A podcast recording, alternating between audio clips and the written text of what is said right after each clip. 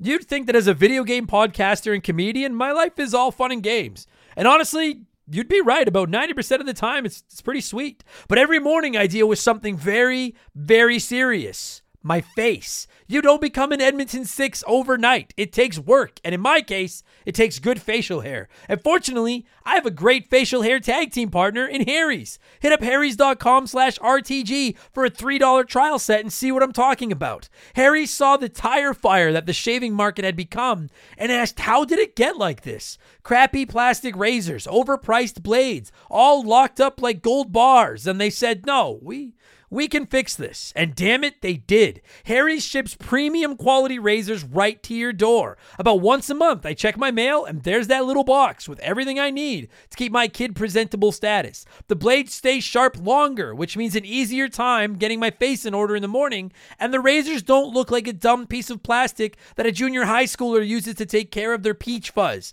You have the facial hair of a man now. Shave like one. I actually leave my razor handle on the bathroom counter all the time just because it looks so damn classy. Harry's blades are German engineered and they're made to last. They're the best blades on the market for the best price, and you don't even have to go out to get them. Set your delivery schedule and shave like a king. I know it sounds sarcastic, but I'm being serious. I've used Harry's forever. These blades are really freaking good. Highest reviews in the industry, a money back guarantee that you're not going to need and a subscription that you can cancel anytime you want. Getting ripped off isn't funny. Switch to Harry's. Get started with a $13 trial set for just three bucks at harrys.com slash RTG. That's harrys.com slash RTG for a $3 trial set.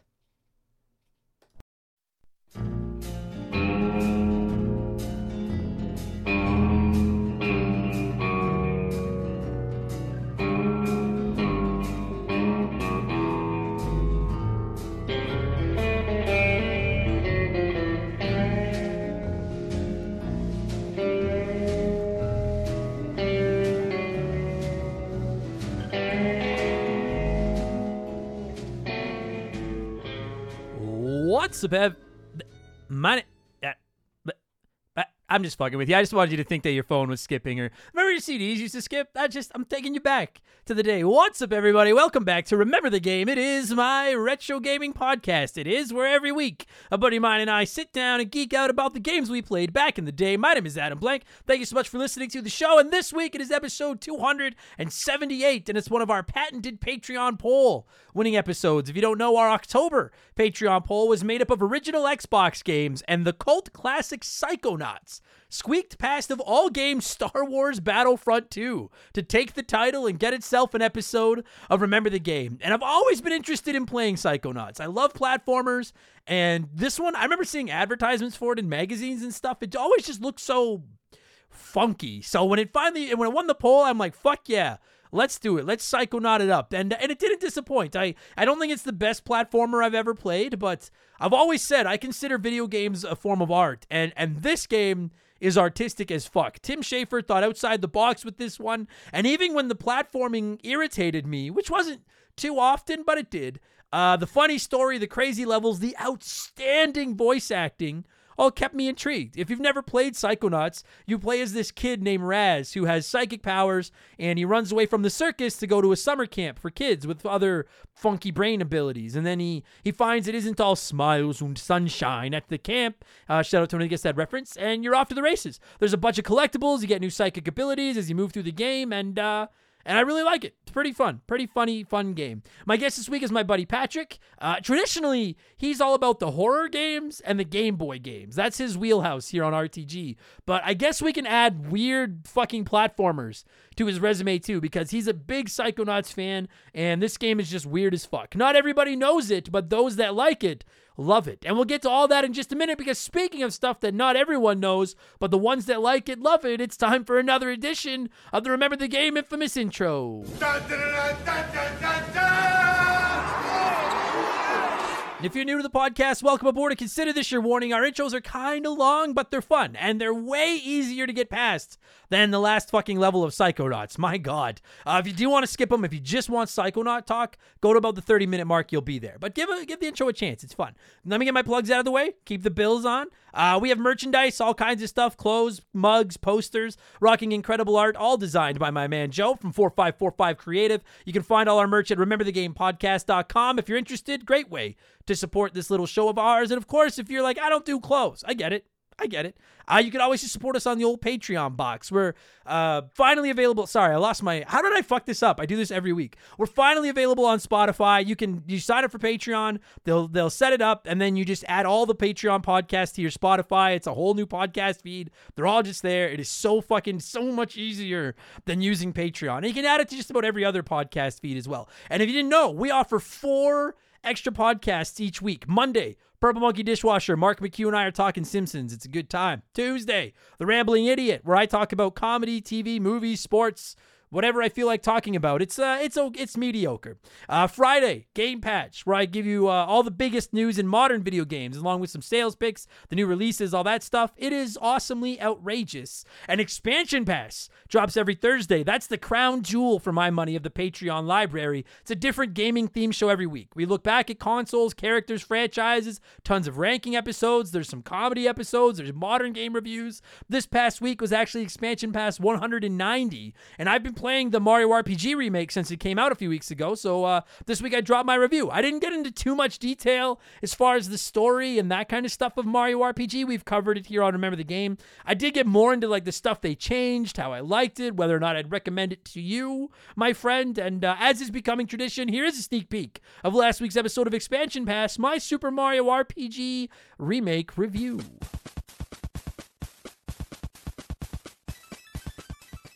I think this strays enough off the, the the classic tried and true RPG trail that it's still worth looking at, even if you're not a fan of the genre.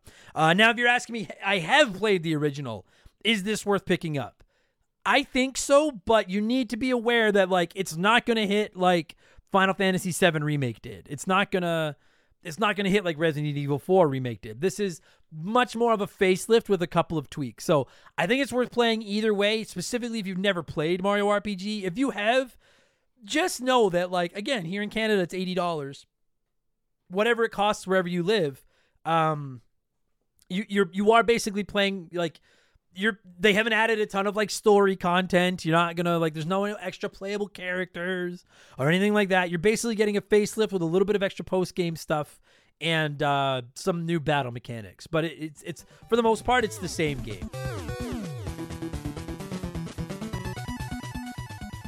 So that's now available in our archives. And this week it's expansion pass 191. And if you're a Seinfeld fan, you probably know that it's Festivus on Saturday. And if you're not a Seinfeld fan, I'm not mad. I'm just disappointed. Uh, Festivus is Frank Costanza's alternative to Christmas, and part of it is the airing of grievances. So, as a tribute to the precious fucking legendary Frank Costanza. This week will be our fourth annual airing of gaming grievances. We'll talk about how gaming has disappointed us over the past year. It's usually a pretty uh it's a pretty fun episode. So again, subscriptions start at $3 a month to get new podcasts every week, plus instant access to literally hundreds. I think there's almost 500 ad-free bonus archive podcasts waiting for you over there. Plus, access to the Remember the Game Discord, the chance to vote in our Patreon poll every month, the ability to submit comments on our podcast. You can DM with me and you even get a shout out and get to hear me mispronounce your name like I'm about to do to most of these people. A huge thank you to our newest Patreons.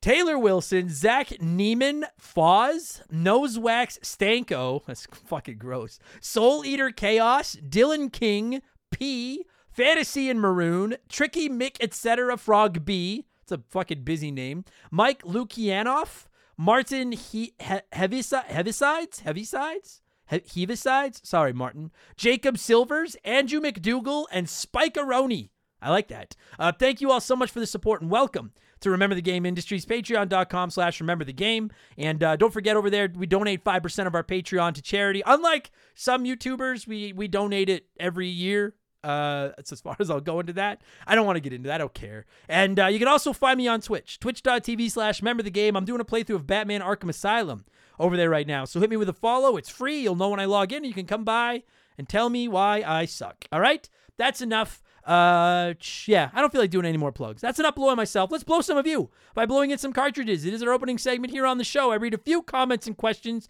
from our Patreons, usually gaming related, but not always. And we call this segment Blowing in the Cartridge. He blows all right. He blows big time. That's it, honey. Get into the spirit.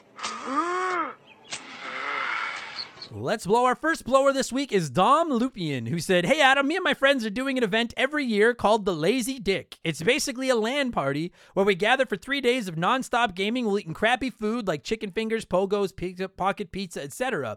We are trying to be as lazy as possible. So every food package or BOS, boss? I'm not sure what boss is, are just thrown on the ground along with beers. No showers allowed. We obviously know it's stupid, but we enjoy ourselves. Some people think it's genius, some people think it's pathetic. What's your take? If you read this on the show, I will play it at our opening ceremony. Well, you better stay true to your word. What is up, Dom Lupian and three friends who I'm going to assume are Rob, Sean, and Josh, like my brother. He, he's pretty lazy. Uh, where do I stand on it? I don't think it's pathetic. I don't think it's genius. I think it's very, very lazy, and and I respect it. I think that that basement or wherever the fuck you are is going to smell worse than my office does. It's going to be absolutely deplorable, and I never want to come within three blocks of your home. Uh, but yeah, fucking a, I like it. Spend time with your friends, eat shit food, don't shower, throw garbage on the ground. Make sure you wash your hands though, and uh, enjoy yourselves. I like it. I like it. Good job, lazy dick. Some call me a lazy dick, so good for you. Uh, Bobby Litton said, "Yo, Adam, whatever happened to WrestleQuest? Did you ever finish it? What are your thoughts?" Uh, honestly, Bobby, I was WrestleQuest fucking sucked. If you don't know, I was like, it was like an RPG based on pro wrestling, and I I, I hate to say that because I I love indie gaming, but I bought that game when it came out, super stoked to play it, and I just was bored to absolute tears. And then it didn't help it that Sea of Stars came out a couple of days later, and I started playing Sea of Stars, and I was like, I don't think so. I'm done with this. Uh, no, I honestly, I don't think I'll ever go back to it. I, I just thought it was very, very boring. Did not enjoy it. Recommend you skip it. I'm sorry. I hate to do that to an indie game, but WrestleQuest, you'll, you'll be wrestling with the quest of finishing that game. Mark McHugh's flaccid asshole. Ugh said, Hey there, you hoser. I know this isn't exactly a speed running podcast, but Awesome Games Done Quick 2024 is just around the corner. Have you ever tuned in to watch any of them? I think a lot of hot dogs would be interested. I can't say as I have ever watched one of those like speed run competitions. I'm not the world's biggest speed run fan. I, I watch like the occasional game that I like to play, like the OG Ninja Turtles on the NES. And if you don't know, in our archives, we actually interviewed Summoning Salt, who makes some of the best YouTube videos about speedrunning uh, this side of the moon. They're fucking incredible. I highly recommend you check out both that podcast and more specifically uh, Summoning Salt's YouTube channel. But I've never watched uh, like uh, um, uh, what is it? Awesome Games Done Quick or I don't know what I think there's another one. I don't remember what they're called. I've never watched one, so I don't know. Maybe, maybe I'm not gonna listen. I'm not gonna bullshit and be like, I'll fucking watch it because I I I would I don't know 70-30 that I I probably won't. But uh, maybe, maybe I'll throw it on. I mean, either way, like it's for charity. Charity's cool, so I, I support charity, and I support Mark McHugh's flaccid asshole. So it's two for two. Uh, Tegan's glitch said, "Hey Adam, I know you're a hockey fan like myself, and I want to know what your hockey hot take uh, takes are. One of mine is that I'm seriously getting tired of the name Connor Bedard. Holy fuck, the NHL is acting like he's the next Wayne Gretzky. I mean, like yeah, but like you got to market your stars, right? When LeBron came into the NBA, everybody talked about LeBron. Shohei Ohtani's been all over the news. Connor McDavid has been the name everyone's been saying. Now we have another Connor to talk about. I get it, but I also think he's worth the hype. He's a pretty good fucking hockey player. Um, I don't know if I have. Okay, so minor hot take: Daniel Alfredsson is the most overrated piece of shit in the history of hockey. And I'm sorry to you Ottawa Senator fans. I fucking hate that guy. I fucking hate that guy. And now he's like a coach of the Ottawa Senators. And I'm like, what's he going to teach? How to shoot the pucks at your opposing team's captain when you're losing in the finals? Fucking pussy. I hate Daniel Alfredsson. My more league wide hot take is the not to sound like Grandpa Simpson, but there are too many teams nowadays. And if I was in charge of the NHL, I would erase at least six teams so that the rosters were a little bit deeper. It'll never happen, but I would do it. Also, the shootout sucks, and uh, they should bring back ties. Those are all my hockey takes. Radmac said, Hey, Adam, do you ever review your own comedy? What do you think when you hear your own voice? I ask because every time I've had a comment on here read, I've thought it was genuinely funny. And then when you read it back, I always just feel like a dick. Is that something that real comedians go through, or am I just a dick? Well, you are a dick, Radmac. There's no. There's no debating that. But uh no, I I mean I do mo- listen, a good comedian listens to their own stuff, not to get laughs. It is literal torture to listen to. It is fucking awful to listen to your own uh, comedy. It is horrible, but it's the only way you get better. You have to listen back to it. You need to listen back. It's the only way you'll pick up on little tendencies, like if you say like too much, or if you swear too much, or if you're wasting time. One of the best examples, sorry for those of you that don't care about stand up, but like one of the best examples is uh like say I had a joke about uh say that I have a joke about something that happened when my girlfriend and I went out for dinner a couple of weeks ago. If I come out and start my joke with like, so a couple weeks ago, my wife and I went to the keg for steak dinner. It's my favorite restaurant, and this crazy thing happened. You listen back and realize that is like five seconds of just total fat. You could trim off the joke. All I have to do is be like, my wife and I went out for dinner, and and you don't really catch those things until you go back and listen to it. So I do occasionally listen back to my own sets. Most good comedians do, and I do. I'm not good, but it is it is the fucking worst. It is the fucking worst experience. I've never listened to a full episode of Remember the Game. I can't do it. Nope. I fuck can't do it. Fucking ugh. I'd rather go to the dentist without any mouth freezing than fucking listen to my own podcast. Ugh. Ugh. Anyway, thank you for listening to our show. Subdued Subdued said, Hey Adam, since you're talking psychonauts this week, I've been wondering, have you ever dabbled with any psychoactive substances outside of the jazz cabbage, the booze, and the good old caffeine? P.S. I hope quitting slash cutting back on pot is going well. Um, no. I uh well, like kind of mushrooms once, but didn't really it's a lot it didn't really work. It, didn't I've been I've been kind of tempted to try mushrooms again, but uh, no. Mostly it's just weed and a little bit of booze, and then I love coffee, as you all know. And uh, as far as the quitting slash cutting back on pot is going, well, it was. And then I got into comedy season for the holidays, and I have a very hard time sleeping after comedy shows. So I was coming home every night and just lighting up, and I'm I'm on day two right now, trying to get better again. But no, it's not it's not going well at all. I fucking love weed. I'm sorry. Uh, Mediocre Bulge said, Hey Adam, I'm newish to the pod, so sorry if you've mentioned this before. I know you love Mario Kart, and I was curious if you have a go to character and kart combination. Please do not say Waluigi and the Wiggler. Wow. Uh, no, I do love Waluigi, but I don't play as him. My go to in Mario Kart 8 is Bowser with that like crotch, lo- crotch rocket looking uh, motorcycle. It's like red. That's that's my go-to combo. Sometimes I use Roy on it as well. And then when I do the 200cc, I play as Toad in just one of the standard Mario Karts because I need the better handling. Uh, but no, otherwise it's always Bowser or Roy. Those are my two go-tos. Absolutely. Yeah, I love Waluigi, but fuck that Wiggler card. I fucking hate that thing. Uh, all right, and finally, before we move on, it's letter time. It's letter time, and I'm Rummy, who said it's pronounced I'm Roomy. Well, now that you've told me how to pronounce it, I'll be motherfucked if I'm going to say it right.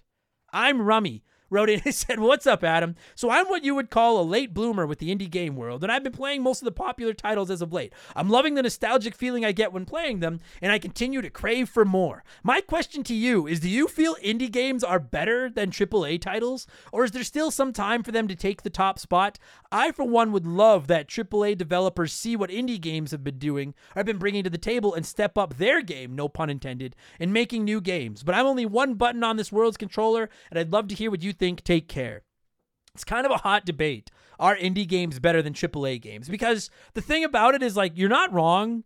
Uh, I'm Rummy. It, it. I'm sorry. I'm Ruby. You're not wrong that like indie games certainly take a lot more chances than AAA's do. I mean, like you hear it from everybody, right? Like so many AAA games are just the same games over and over and over again. The open world or the third person PlayStation action games or the shooters or whatever the fuck. But like, I think something that needs to be taken into consideration is that indie games come at exponentially smaller budgets by and large than, you know, a Spider-Man 2 or a Zelda Tears of the Kingdom or a uh you know, one of them other AAA games. And and so when you're playing like when you're playing with hundreds of millions of dollars on these big AAA titles, I think you have to play it safe to an extent because like you make a 400 million dollar gamble on some brand new crazy IP or idea and it flops, like you're fucked. You're never touching the industry again. Whereas you do it with an indie game and I'm not saying it won't hurt that studio, but you're not attached to a 400 million dollar disaster. Um I I've said it like I like both. I, I genuinely like like I'll be honest. When you look at my games of the year for 2023, when I get down to my final five or six for my ballot, it's probably to be some sort of Resident Evil 4, Tears of the Kingdom, Spider Man 2, Sea of Stars. probably Mario Wonder and Star Wars Jedi Survivor. Like off the top of my head, I would say that's probably my top six. I'd have to really think about it, but those are all probably safe bets. And that's five big AAA games and then Sea of Stars. And I would sit here and argue that I enjoyed Sea of Stars as much, if not more, than any of those games. Um, but they had a smaller budget to work with, right? So it's.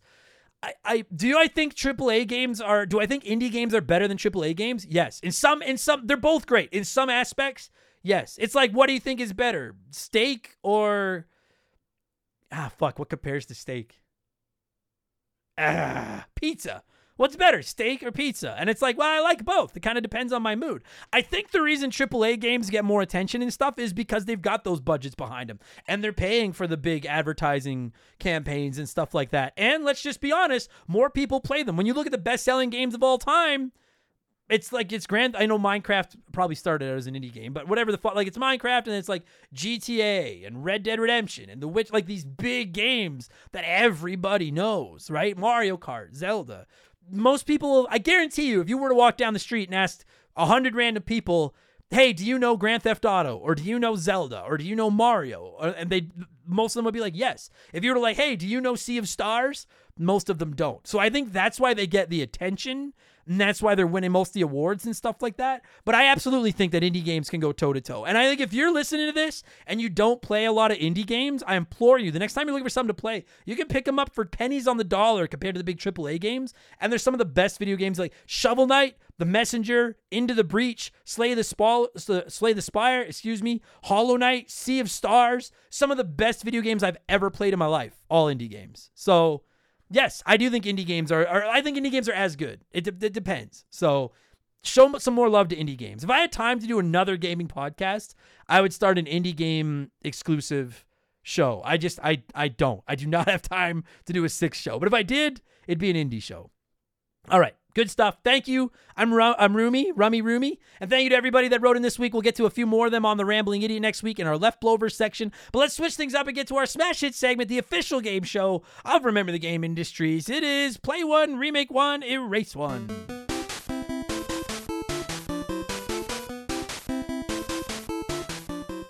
And a huge thank you to Classic Concentration from the NES for unknowingly providing us with the theme music for the show. The rules are simple. Every week, I give our listeners three retro video games. They can play one as it was released, remake one as a modern game, and the third is erased from time forever. And as always, there are no wrong answers, but there is a right one. We'll get to that in just a minute. This week, we're talking Psychonauts. So I went with three other OG Xbox games. We have Jet Set Radio Future, Ninja Gaiden, and Jade Empire. And 26% said they would play Ninja Gaiden, remake Jade Empire, and erase Jet Set Future. This one was nice and close. I like it when the I, I hate it when one option gets like 50% of the vote. I like it when it's just all kinds of everyone's all over the map. That's this mwah. So let's see what a few of you had to say here, and then I'll tell you what the right answer was. John C500 said I've never played any of these, so I'm making these decisions based on the cover art. Play Jet Set, it looks cartoony and fun. Remake Ninja Gaiden and erase Jade Empire. It's been a while since we had a good uh, I don't know any of these, I'm just picking based on the cover art.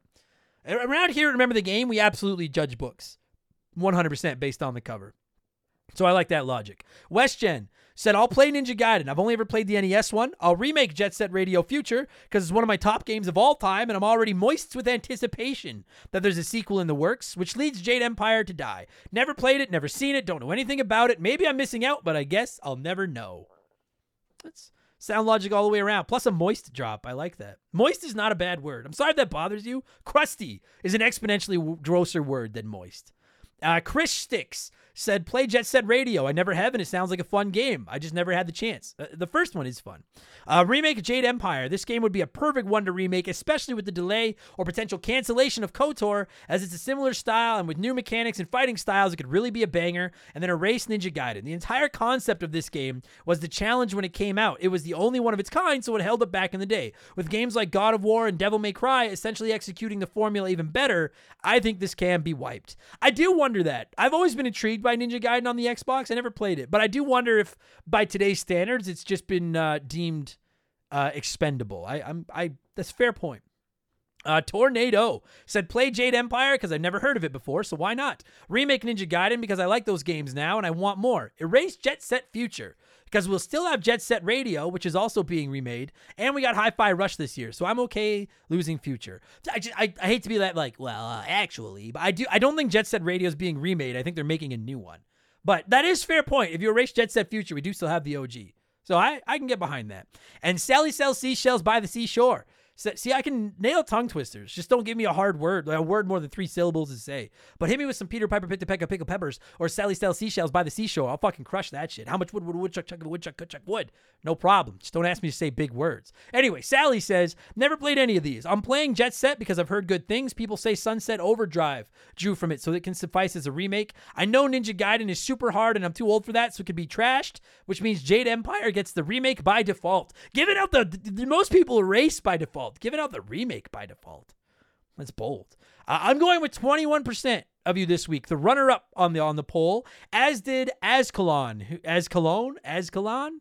I think you're trying to get me to say Ascalon, and I won't say it because cologne is not for asses. Anyway, as Cologne said, I would play Jet Set Future. be- Oh, maybe it should be for asses. Anyways, I would play Jet Set Future because it looks fun and I've never played it. I would remake Jade Empire because I love that game, and a remake would be amazing. Imagine if it looked as beautiful as Ghost of Tsushima when remade. Also, Adam, you really need to play this game. It's KOTOR, but with an Asian flair. That leaves a racing Ninja Gaiden. I've always been intrigued with Ninja Gaiden, but the supposed difficulty of these games has turned me off to the idea of ever playing one. Uh, fair enough. Yeah, I uh, I would go same order. I would play Jet Set Radio Future because I love the original game, and this one's fucking lost forever, and I want to play it, so I'll play it. I'll remake Jade Empire because I keep hearing it's awesome, and let's be honest, most games from that era can use a facelift, so we're gonna clean that one up, and I'm gonna erase Ninja Gaiden. And truth be told, I've always wanted to play the Xbox Ninja Gaiden. I even have it downloaded off Game Pass on my Xbox right now, but I think at this point it would just be a massive rage quit because tough games make me angry. And I don't want to hate Ninja Gaiden because I like Ninja Gaiden. So I'm going to erase it to save the friendship. Like when Jerry and Elaine banged. So, anyways, Seinfeld, I get it. Anyways, uh, thank you everyone that wrote in this week as always. Here's what's going to happen. We're going to pause here. I need a drink of water. We're going to have a quick word from a sponsor, assuming I was able to uh, catch one. And then I'll tell you what I've been playing and we'll get into Psychonauts. We will be right back. This show is sponsored by BetterHelp. Podcasting's a weird job because I talk to you nerds all the time. Every day, I tell you all about my life, the good and the bad. The ugly, I kind of keep that offline. And it's not that I don't want to talk about it, I'd love to talk about it. I just need to pick and choose who I talk to. We all have stuff that just lives in our minds, rent free, 24 7. Talking about them can really help because the longer you keep something bottled up, the more likely it is to blow. You've heard me say it before, and you're going to keep hearing me say it. Therapy is the way. Therapists can be that ear to bend when you really need to get something off your chest and don't know who to talk to. And BetterHelp is a great way to go about it. I don't BS you guys. I don't say I've used something if I've never used it. I've personally talked to a BetterHelp therapist about the stuff going on in my personal life, and I genuinely found it helpful. To have someone to talk to that doesn't have any skin in the game, that can just listen and try to help me come up with a roadmap to get through the tough times, it's just invaluable. It has seriously really helped me. I've talked to my therapist through video, and you can do it that way, or you can do it over the phone, or even just over chat. And they give you as many schedule options as possible so you can work a session in around your life. It's licensed therapy, as convenient as it gets. Get it off your chest with BetterHelp. Visit betterhelp.com slash remember the game today to get 10% off your first month. That's betterhelp, H-E-L-P dot com slash remember the game. All right, you're probably thinking to yourself, Adam, what have you been playing over the last seven days? Well, I will tell you. I've been playing Psychonauts, which I finished on, I don't remember when, Sunday, I think. But anyway, we're going to talk about that in a couple of minutes. I've been playing Portal 2, which I'm right at the end of, I think, and we're going to be reviewing that next week for the final Remember the Game of 2023. And just spoiler, ah, God, God, brilliant game. I thought some of you were thinking I was going to drop a choking on my own rage here. No, the Portal games are just fucking brilliant. Everyone should play them. I've been playing Batman Arkham Asylum to get ready for an episode of the show in the early new year over on Twitch. And I've been playing Star Wars Jedi Survivor. I'd really, I, I should be done it by now, but I've been so busy trying to finish games for the podcast that unfortunately Jedi Survivor's just been bumped down the line. But I'm hoping to finish it over the holidays. So. Let's talk Psychonauts. That's why you're here, right? We finally made it. I like to let uh, our listeners sound off. On the game we're covering before my guest and I hog the old microphones. So let's see what some of you had to say. Stupid Monkey said this game had been on my wanna playlist for a while, and I decided to bite the bullet when it won the Patreon poll. And the PSN had it up for six dollars Canadian, so about forty-eight cents US. The premise was suitably wacky. The voice acting and humor was hilarious. The puzzles were clever. The platforming, though. Eh, fuck early 3D platforming, especially the difficulty spike on that last level. Still, I managed to collect everything except all the figments in each level. Lungfish and Milkman levels were easily the best in the game. Uh, I will agree with the, the Milkman level and the difficulty spike at the end. Fuck me. Uh, and actually, that lungfish level is pretty good too. Foz said, I got sick with COVID a year ago and I decided to try this on Game Pass while I was stuck at home. After I got over its age and jankiness, I was glued to my TV. Easily one of the most creative games I've ever played. The platforming aspects are a fair challenge and the dialogue is hilarious. I recommend any gamer to give this quirky hidden gem a try, although it's dying for a remake to clean it up. I agree. I also am begging everyone to give this game a chance, as you're about to hear. Piss out my ass said, This is another game I watched my friends play growing up, and I always wanted to try it. I finally got a chance thanks to Game Pass, and it was as fun as I hoped. I really, really fun 3D platformer with a lot of cool abilities to play around with. The levels are super creative, and I love boss battles that are something I need to figure out a method for rather than just bullet sponges that take forever to kill. My only gripe with this game is that I'm still stuck on that goddamn meat circus time part, but I'm getting better at getting on that spiral rail, so I think I'm to complete it soon. That fucking meat circus at the end of the game, we're to rant all about it. It's tough as shit. One of the hardest last levels like I've ever fucking played. Uh, Adam hasn't reviewed Buck Bumble. I, I can't say as I have. Uh, said, what a game. Unique characters and a variety of interesting levels and powers. Collectibles were a pain, but the game still holds up today. Double Fine makes some great games. Brutal Legends comes to mind. People keep bringing up this Brutal Legends game. I'm going to have to look this one up because I don't know anything about it. People keep referencing it. And Juicy Jeff said, absolutely love this game besides that fucking circus level. Long live the Milkman Conspiracy. I agree. The Milkman Conspiracy is mwah. And the fucking circus level is blah. And it's time for us to talk about it. I am going to cue up some music. And when it stops, my buddy Patrick and I are going to review Psychonauts, which originally released on the Xbox on April 19th, 2005. Enjoy the podcast, everybody. Let's go.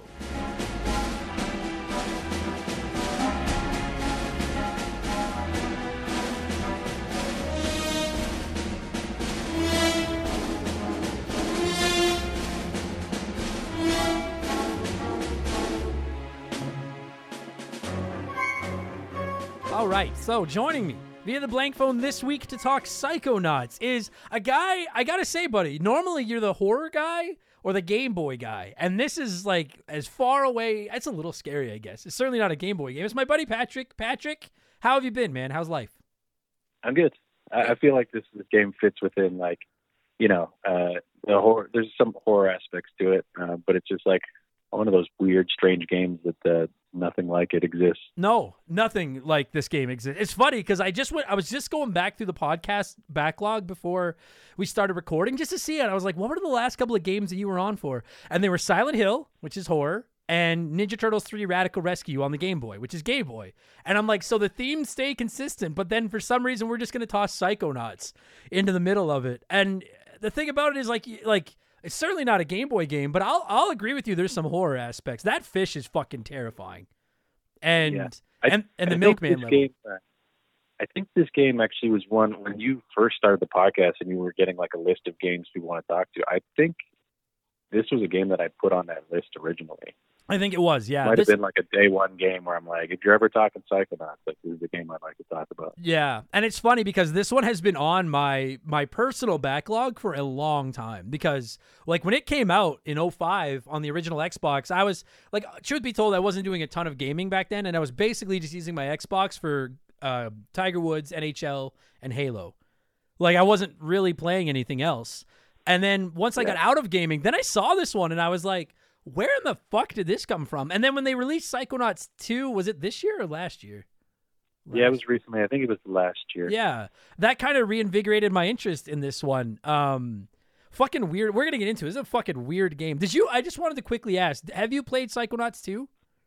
No, I haven't. I don't. Uh, I don't have a way to play any kind of next gen stuff. Oh, I'd okay. like to, but uh, Yeah. I've always I've always kind of felt like this is a game that really didn't need anything else. Like it it existed by itself, and I always thought that was kind of fine. Yeah. I never played. There's like a there's a VR game as well that I wasn't aware of until just recently. This dude, this game in VR would be a fucking trip. That'd be fucking wild. Um so yeah, I so if you've never played it, everybody, it's it's a we are gonna spoil stuff. It's a twenty year old game. It's we're you know, that's how it works. Uh if you haven't played it by now, you probably never going to. It's like a platformer. It was originally on Xbox. I didn't realize it. I guess it did get ported to PS2 after a That's, while. that's how I played it. I played it as a PS2 game. oh really? Yeah, that's Oh. where I played it. I didn't know. I I uh, I genuinely thought this was just Xbox exclusive for a long time. Um, Um, it wasn't that long. I think it was like it was yeah, it was like an Xbox and Microsoft game, like a Windows game. And then I think it was like later that year in the summer it came out for the PlayStation. 2. Yeah. and that's because I had a friend who played on the Xbox and he kept talking about it. And I had known like um, some of the other like Double Fine, Tim Schafer games that I played when I was younger. Um, so I knew like I was gonna like the you know the art style or, or the kind of theme of the game based on previous things he had done.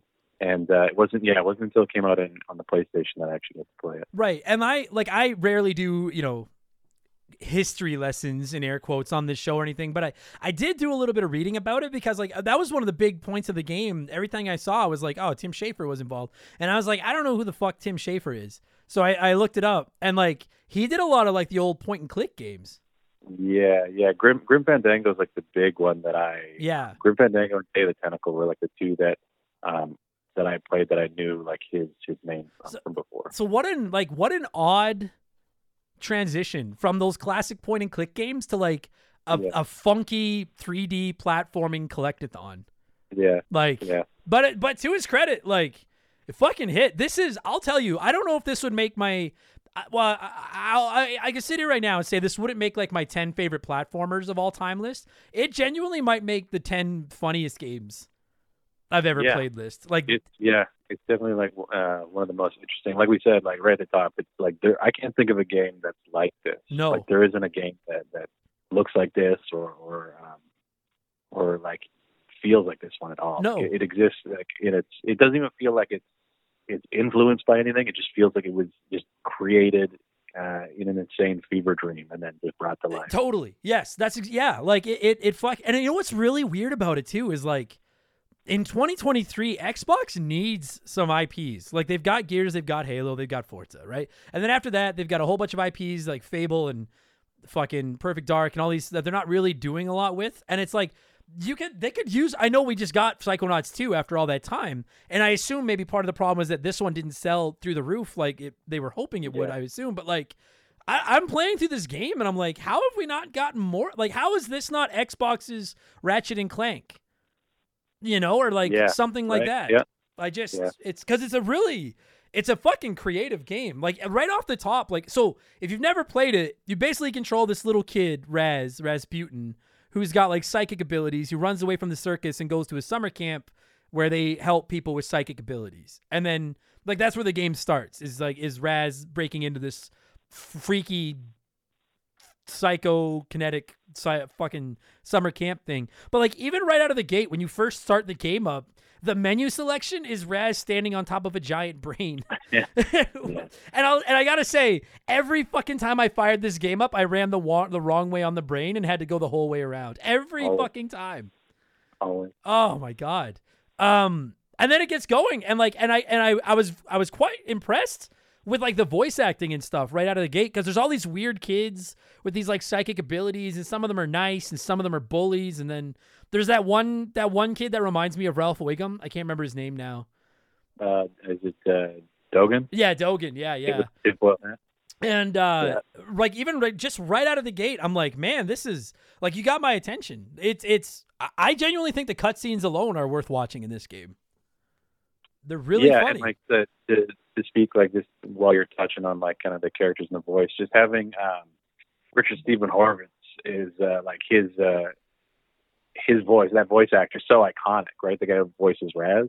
That's like a huge draw for that game. So like uh, like Invader Zim or like um, Angry Beavers, he plays Daggett. Like those are like huge things for me as a kid. So to like hear that voice in another character. I mean, he's done a million other things, but there's just some like big iconic stuff. As soon as you hear his voice, you recognize it instantly, and it just kind of makes for like a much more enjoyable trip through the whole game having this character with this voice that you you know. Totally. Yeah. He. I, I'm looking at his filmography right now. I didn't realize he was the voice of Alpha Five on Power Rangers. Yeah, yeah, What? Power Rangers. Yeah, That's yeah. wild. he was the the the I think it's the main character from uh, Destroy All Humans or one of the one of the characters from Destroy All Humans. yeah. well. He's got a great fucking resume. Holy shit. he's in like everything. yeah. Jesus. and like instantly identifiable voice. Even when he's not doing that like Zim, Daggett, like yelling voice, even when he's just doing his kind of talking voice, it's, it's just super iconic. Yeah, and and his like I I rarely spend this much time like focusing on a voice performance in a game, but like mm. his performance as Raz in this game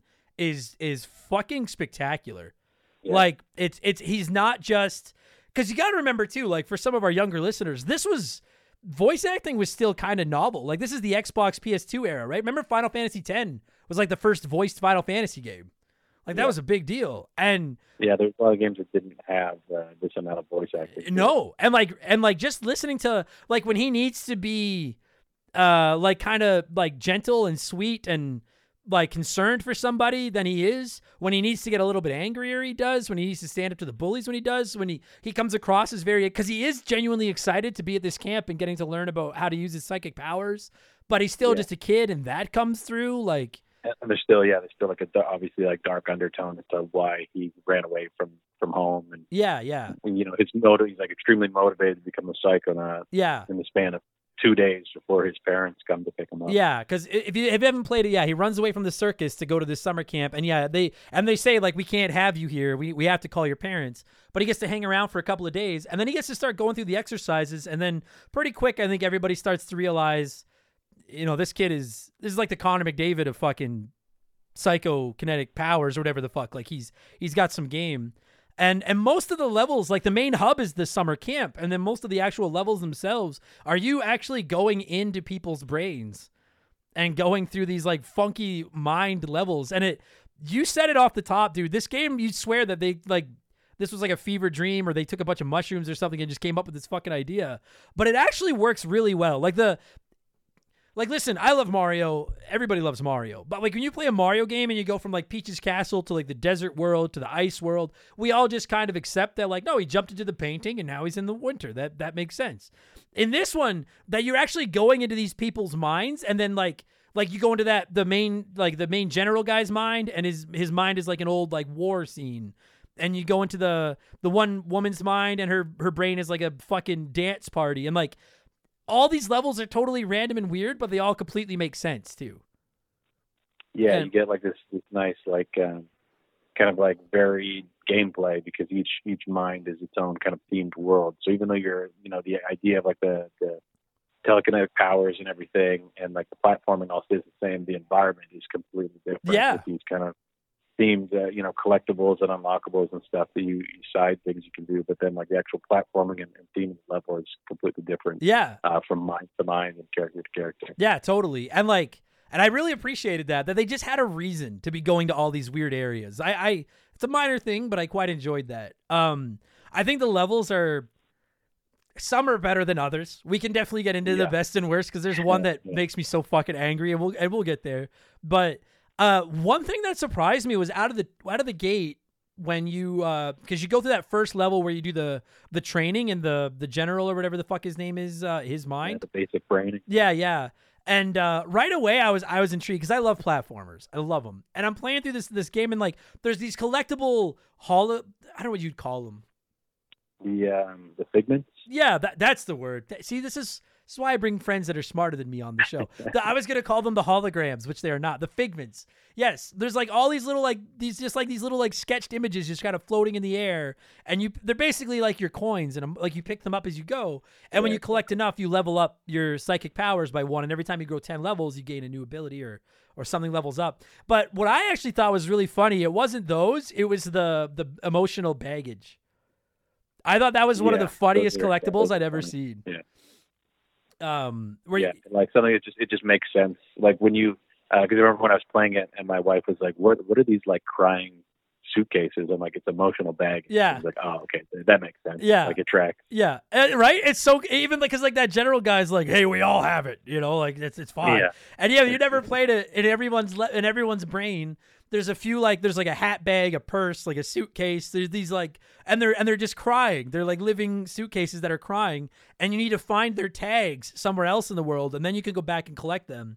And every one of them you collect, you level up one more level of your your therapy. And then you can also like once you have enough money to buy the the cob duster, the cobweb duster, you can suck up the cobwebs and um it, it is very like I'll, I'll ask you this like I'll be honest like I did beat it I did not come anywhere close to 100%ing it. Have you ever gotten all the collectibles? There's a lot of them. No, no. Like, and and the problem is, and and it's it's not a problem, but a lot of games do this. You like in the very first level when you're in the general's brain, you see the cobwebs, but you don't have the cobweb duster to suck them up yet. Yeah, you go you go quite a ways before you are even able to buy that thing. You have to go back to uh, a bunch of levels to to get them. Yeah, so if you want to go 100%, you need to like there's a ton of backtracking. And truth be told, Meg, when I beat it, I just was like, I don't I mean, first of all, the final level made me fucking crazy. But also I just was like, I don't really feel the need to go back and get the rest of these collectibles. Whereas No, if I no. could have gotten them all right out of the gate, I think I might have.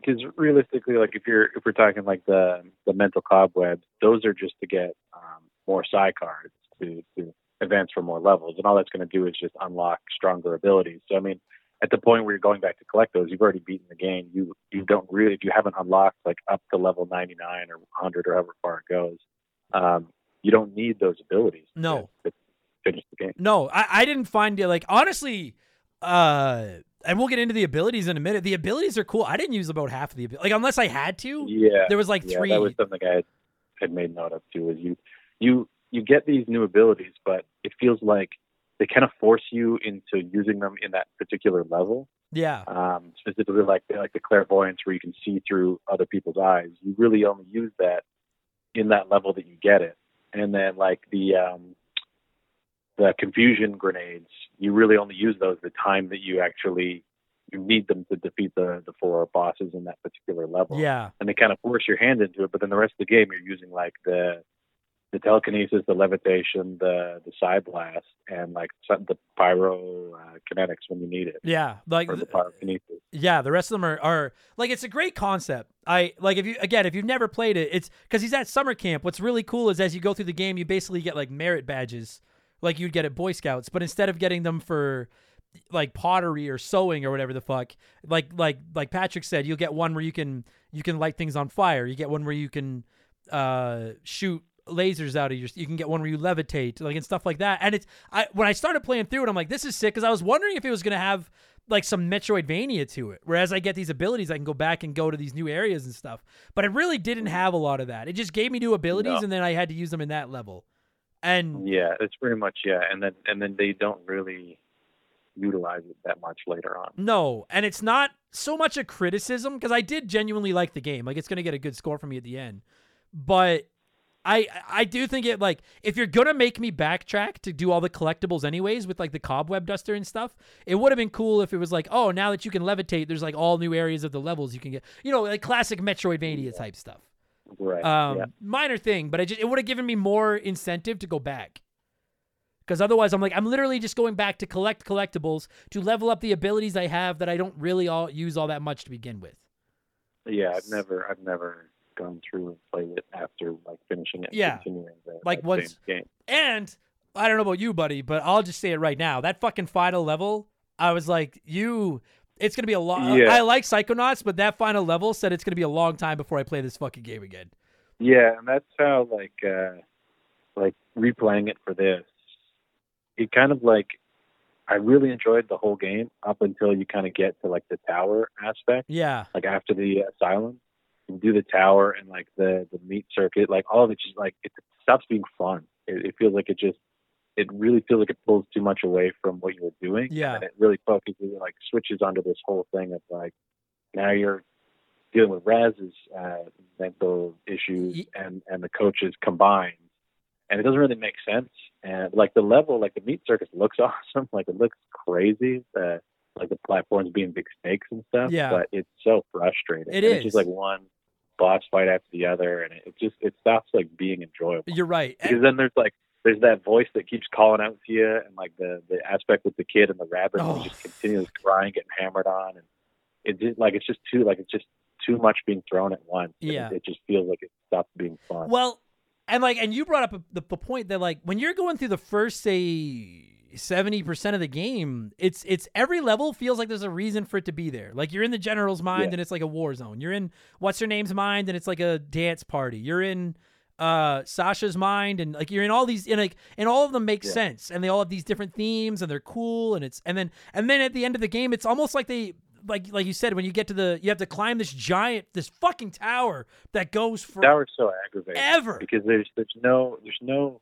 I feel like they put the pink light bulbs to show you where to go, but there doesn't feel like there's a clear path on a lot of them. Yeah. So a lot of them you're kind of making stuff up by jumping and floating to areas that I'm like, I'm not even sure if this is how I'm supposed to get there, but I just barely made it to this platform to keep going. Totally. And like, you know when you play a game and and like I always like even in modern games, you play like an Uncharted or something like that now and they they're like, "Oh, there's yellow spray paint on all the ledges you need to grab Yeah, or something yeah, to like the, and the it, sun is illuminating this path a little bit more. yeah, and it kind of it takes you out of the immersion a little bit, but it's also like, well, that's the trade-off for you not just running around blind and aimlessly forever. Yeah. And in Psychonauts, they don't really do a lot of that. And in the levels, it's it's more than not, it's okay. But when you're climbing, like if you've never played it, at the end of the game, you have to climb this massive, massive fucking tower. It goes forever. And like Patrick said, there's so many instances where you literally like you're like, I I don't see a way.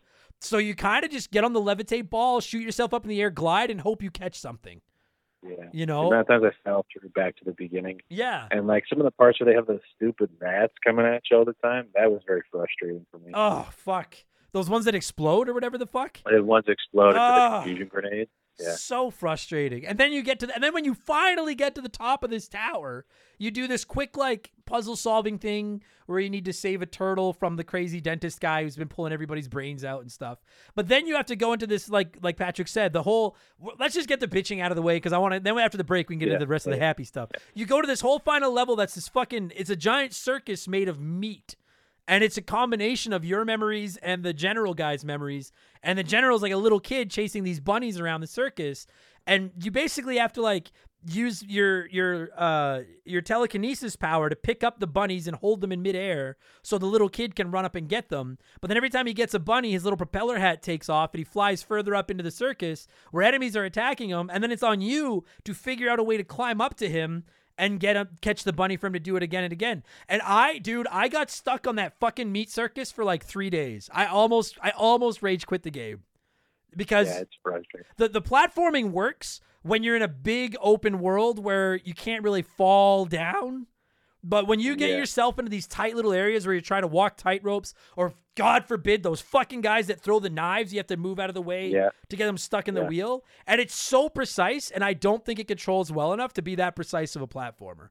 Yeah, that's that's like the one big negative of like the platforming in this in this game is it's it feels tight, but it, it is like there's a, a scope to that where it is like it's open, you can kind of see everything, you kind of take your time. When it becomes like quick and tight, like trying to get onto some of those ropes or like jumping from um, like when you're they have a mechanic where you jump onto a bar and you swing and you build momentum and swing to the next one. I found myself on some of these like just overshooting things or not being really clear on which one I'm supposed to jump to next. Yeah.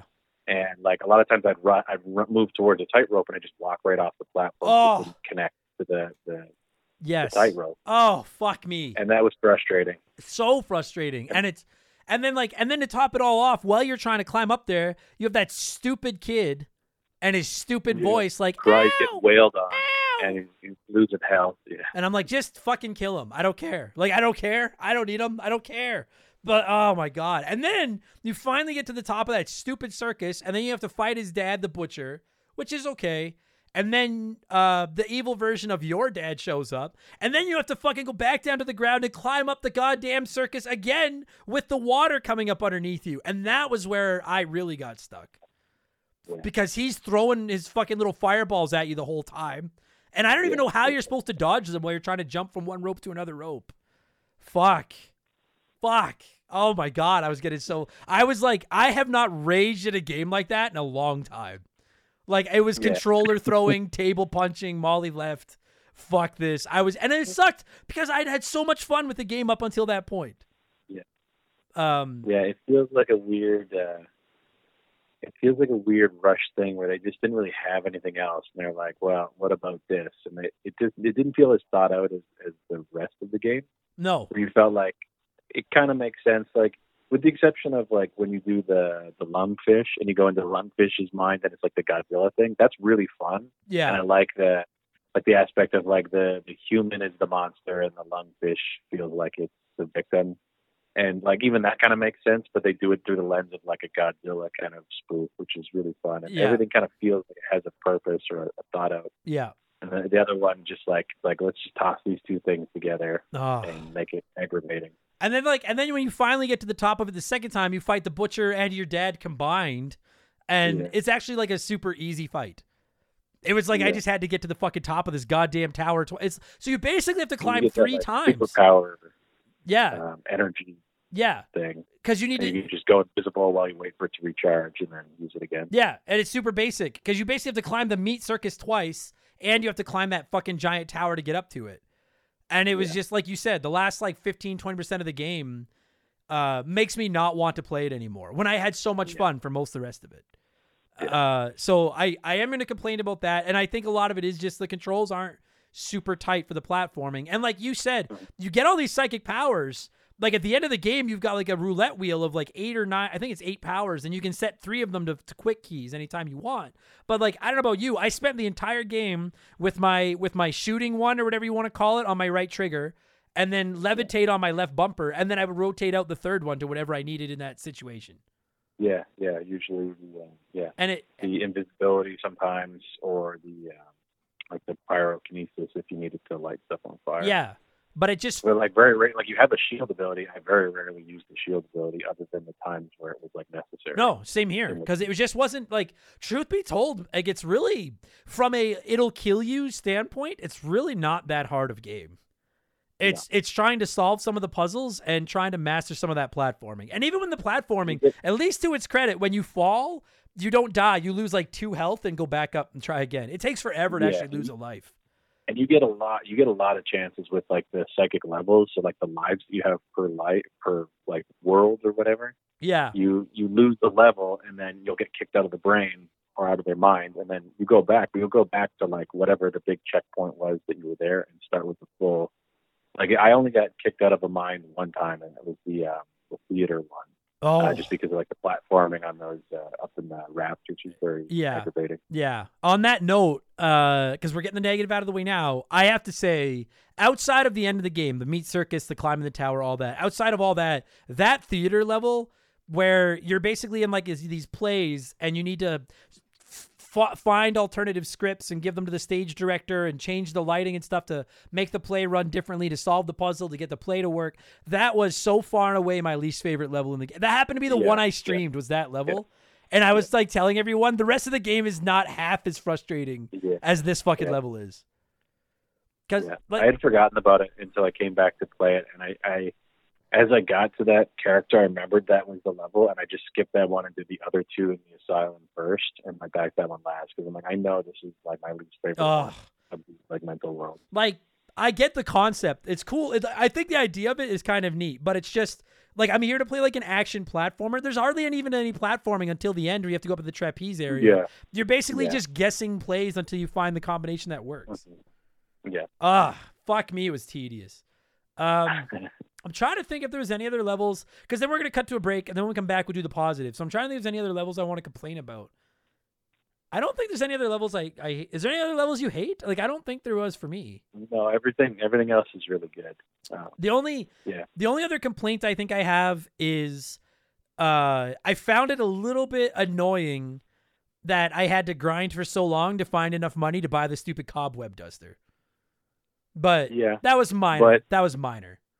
If you buy the um the whatever the the rod, Like like the uh, metal detector to find them. Yeah. Yeah, yeah, yeah. Yeah, Um, that if sped you, it up. find that if you if you dedicate time to finding the hidden like uh, deposits of arrowheads, you'll get money pretty quickly that way. And all you have to do is just go. To, you just have to dedicate like an hour to going to each area you've already been to in the camp and find all the deposits, and then you have a good chunk of money pretty quickly. yeah. Like and wasn't from there, by the next level, you you get enough to to buy it. yeah, minor Complaint. But even then, I didn't find it really that necessary. Like once I started collecting them, I rarely went back to trade them in for for more um, Same, more same.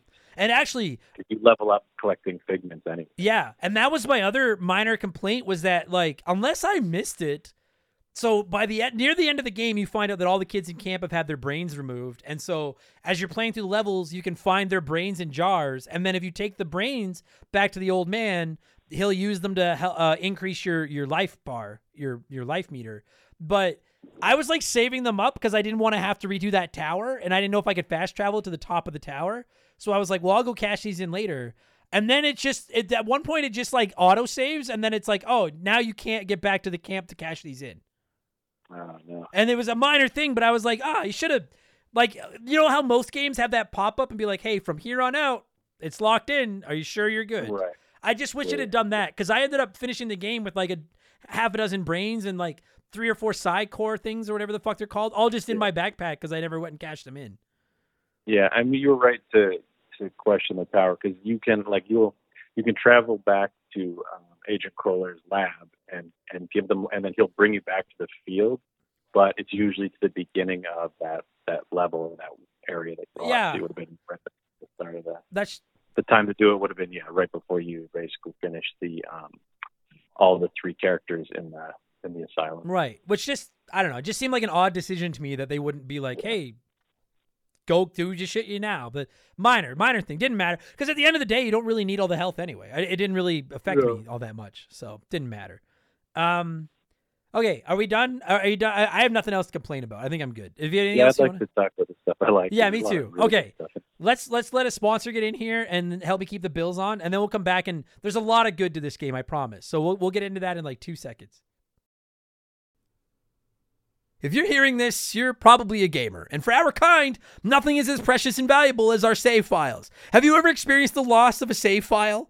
It's soul crushing. Dozens, maybe hundreds of hours of work gone like that. But at the end of the day, it's a video game. It matters, but kinda, you know? That exact scenario, but with a work project, an essay for school, data for your business, that's no joke. That can be really serious. You need a safety net. And I got you, fam, with my partners over at CrashPlan. Visit crashplan.com slash RTG for 50% off your first year of CrashPlan. CrashPlan has been protecting people's data since 2001. And a couple years ago, they set out on their own with one mission to provide the best damn cloud backup solution on the market. CrashPlan runs quietly in the background of your computer or Mac, and every 15 minutes on the clock, they create a new backup of every file that's changed in that time. So if something goes wrong, God forbid, you don't lose hours, lose days, lose weeks of work. Just log into your account and you can download your most recent backup from the secure cloud servers. And there's not just one backup, there's a laundry list of them. You can pick and choose which one you want. It's like the ultimate undo button. You work on a computer in any capacity, CrashPlan is a must have. And if you're thinking, ah, that's for big businesses, I'm just Joe Schmo. CrashPlan protects Joe Schmo. They offer a ton of plans and tiers. So there's a Crash Plan for everyone from small one person businesses like me to you fancy businesses in offices with staff and free donuts and all that stuff. Time is money. Why wouldn't you protect your work? Spreadsheets, diagrams, videos, art, podcasts. CrashPlan has you covered. Don't let data disasters slow you down. CrashPlan has your back and keeps you moving. Go to crashplan.com slash RTG for 50% off your first year of CrashPlan. That's crashplan.com slash RTG for 50% off your first year. Back up better with CrashPlan. All right, dude. Right out of the gate, uh, let me just ask you favorite favorite levels because I have two that stand out to me. Yeah, I really and we talked about this before. So the mentioning the lungfish one, I really like that one with the uh, like the Godzilla kind of aspect. It was the kind of like um, uh, rampage esque kind of style of like destroying all the buildings and stuff. Yeah, And just even like the music had, had very subtle like Godzilla themed tones and stuff. I'm a big Godzilla fan, so it was like I really enjoyed that kind of the the um, parody that they did of that. Um, but the other one I really enjoyed was the one in uh, in Boyd, like the Milkman um, yes. stuff right before the asylum yeah, and it's like that weird, distorted kind of like 1960s suburban, uh, like spy versus spy kind of thing happening, like espionage thing, and it also alludes to like the the kind of old point and click adventures that that um, Tim Schafer would have done before, with the whole aspect of you get an item and you have to present that to the character to be able to advance through these different aspects of it. So that Oh, was like a really fun, a really fun kind of thing. I never I never put that together with the point and click thing because I I agree. I yeah, the like Milkman cool, level kind of callback. Yeah. to past. that that if you've never played it, that Milkman level is is the coolest level in the game because like and Yeah, they're so yeah. funny because you come across them and they're so stupid, but like. There, there's fuck. What do they say at one point? They're like standing around a sewer drain, and you need to find a plunger to convince them that you're a plumber. And you, they come up, and they're Yeah. like, "I do a job that isn't considered very enjoyable by many, but it's necessary for our society to function," or something like that. It Yeah, yeah. fucking made me laugh. I uh, Yeah. I really enjoyed that level as well, and I liked that. I thought that level was the perfect combination of like a little bit of platforming and collecting, with a lot of puzzles to it. Yeah, Like- I, I felt like that level kind of encompasses like the theme of the of the game. That kind of feels like that might have been like the founding idea of what interests um, Tim Schafer into making the game. Almost like it feels like that's kind of like the pinnacle of like this is what all of this is going into somebody's mind, exploring Yeah, a concept in their mind, Ye- and and the, like the rest of it kind of felt not felt built around that, but that it just kind of felt like this is the perfect pinnacle of what this game is. totally. It's And like, like, weird. The world is weird, and it's got this like it's humorous and it's strange. And there's this thing with like the milkman, like the kind of Girl Scout um, characters, and like none of it really makes sense as to why it's all happening. But uh, it feels very fun and enjoyable to go through. Totally. I, I I particularly love the one part where you knock on the one Girl Scout's door and she's like, I hope it's not that creepy guy again. And then after a couple of times you realize like, oh, go invisible when she comes out and then she can't see and I and that's where like I just I wish they had done more of that, like solve puzzles with your powers. Yeah. Because I thought that Yeah. whole level was brilliant. And like, dude, in the in the hedge maze where you can see through the eyes of the crow to Yeah, see how to keep yeah. that gate open and shit. secret, yeah. it's a Ah. secret door. Yeah. And, and then every time you fuck up, those milkmen guy catch you, or those guard, or the the the, the Secret The- Service guys, spy, like the- yeah. and then they yeah. interrogate you. It's fucking hilarious. Like, Yeah. yeah, I agree. That that level was a high that point. level, I really like the um the like the Matador one as well in the insane asylum. The uh, like the black velvet painter. I- uh, that one's really cool because it changes like the whole um, like visual aspect of the game becomes like those like black like velvet painting, Yeah, um, but it's got like a very like uh, bullfighting kind of like uh, Mexican theme to it, which is really fun. that I, I thought that level was clever because when you're in the alley and like, like, did you ever play Earthbound? You seem like an Earthbound guy. No, no, no. Really? Oh man. Yeah. That seems like such that's right up your alley, I think. But there's a part in Earthbound where you go to this like reverse town where everything is black and neonish and that's what it reminded me of. Um okay, cool. but it, what I liked about that level was the the idea that like you have to basically figure out how to get through the level without just walking down the alley because that bull keeps charging down. Yeah. There was just there was a couple of moments That's like some really good platforming for that. there there is. I just I ran into a few moments where I couldn't figure out like where the fuck I had to go, but Mhm. it never took away from it. I thought that level was I thought that's the best looking level in the game. Yeah, For sure. yeah, it's really fun, and then like the whole aspect of like you're trying to collect the four um, uh, The four queens cards yeah, that yeah. are the the queens, yeah, of the, the different suits, and each one is like uh, a, a luchador fight, and uh, and like those are those are really cool. I thought those were really fun, even though it's the same fight, they they kind of change up the, Yeah. the special attack that the character has. And I like that they're like the Queen of Hearts, but it's like this big burly like luchador guy that you're fighting. Totally.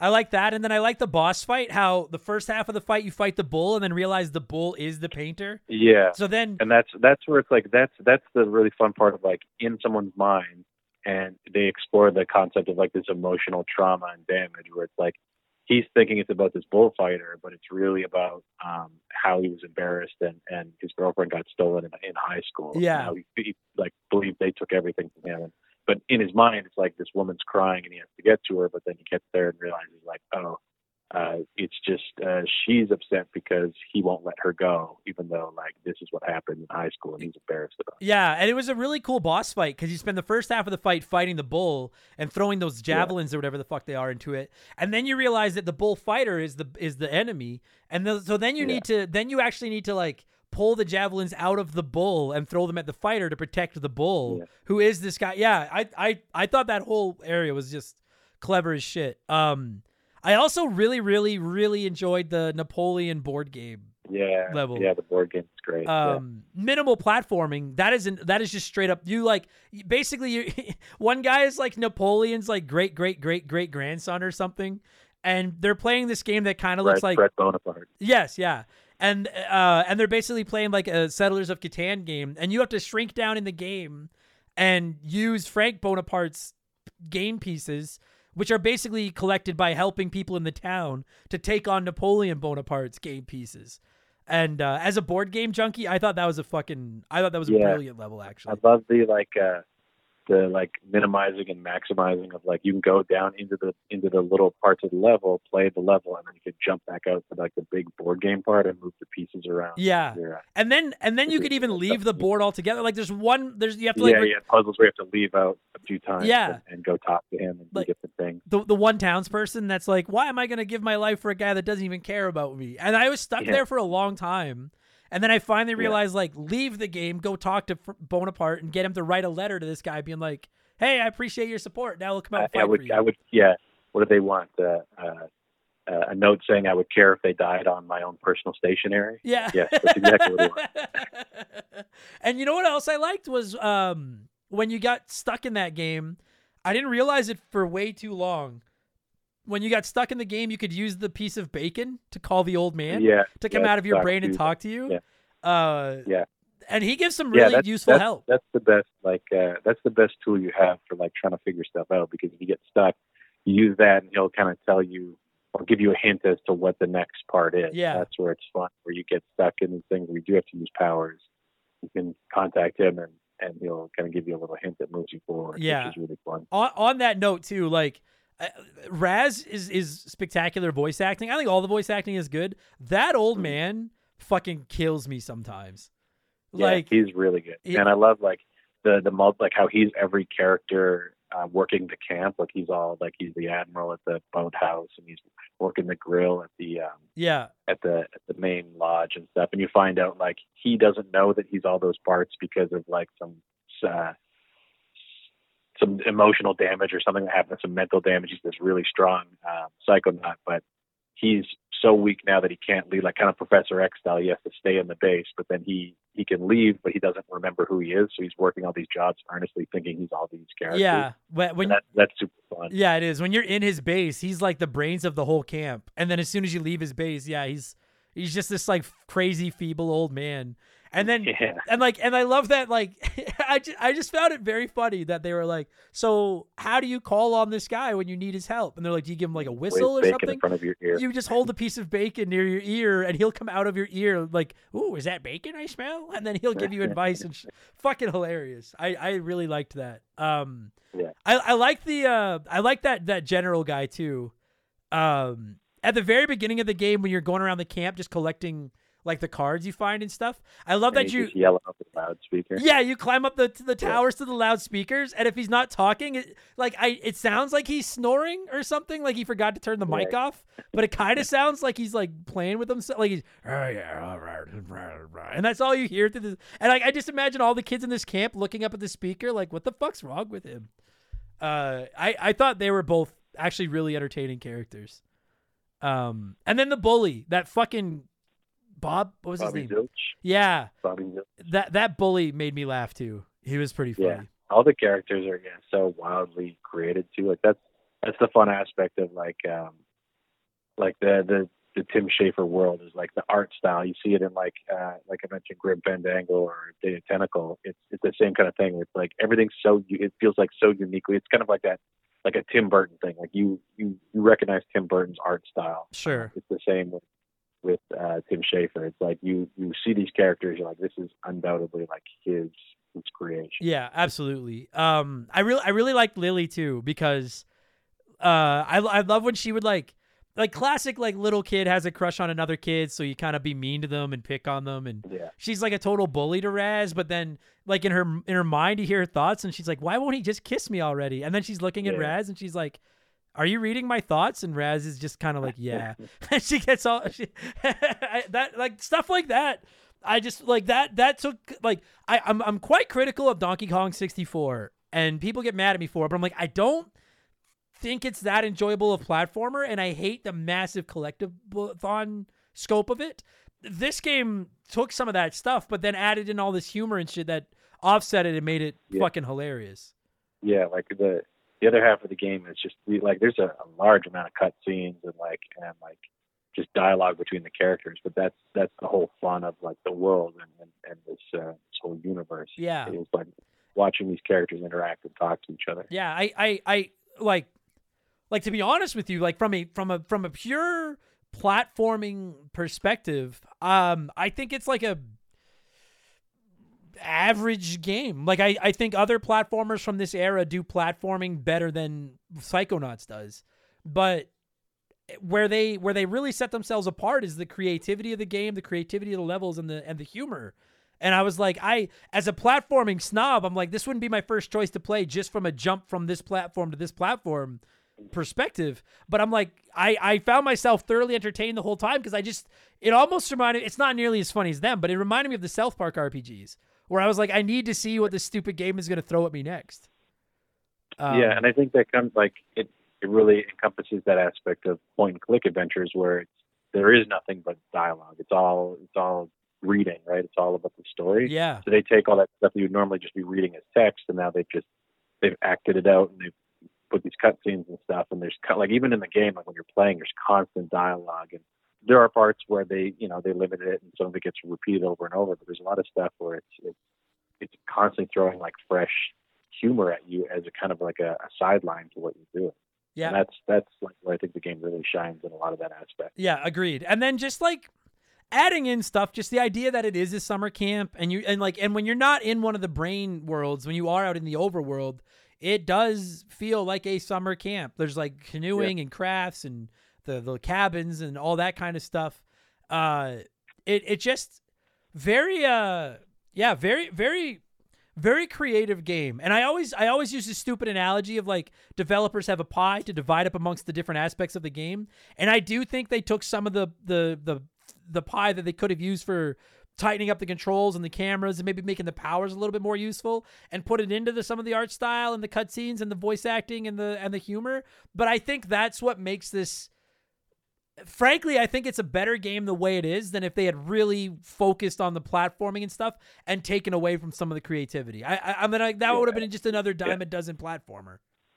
Exactly, and that's like right- I mean the first thing we said right off the top is like there isn't a game that looks like No, there isn't another game that that is like this, and that's that's thanks to that focus on the the art and and like the the world and the universe and the characters, and it's almost like they're trying to tell this story first, and then everything else is just support that. yeah, agreed. It was uh, it's a very very clever game. If you've never played it, uh, I I I would really recommend it. Don't let our disdain for the the end of the game uh ruin it for you because the rest of the game Yeah. leading up to it is really fun and worst case if you hit the or wor- worst case if you hit the end and it's too tough and you're stuck and you're mad you can look up the ending of it in about five minutes and then be done Yeah. like if you have to rage quit i almost did that so if you need to I rage feel like what's that I feel like I feel like you should put a disclaimer for this episode that people should just listen to it in reverse, like all the good stuff first, then the bad stuff. Yeah. shouldn't have talked about all the bad stuff in the beginning, but uh,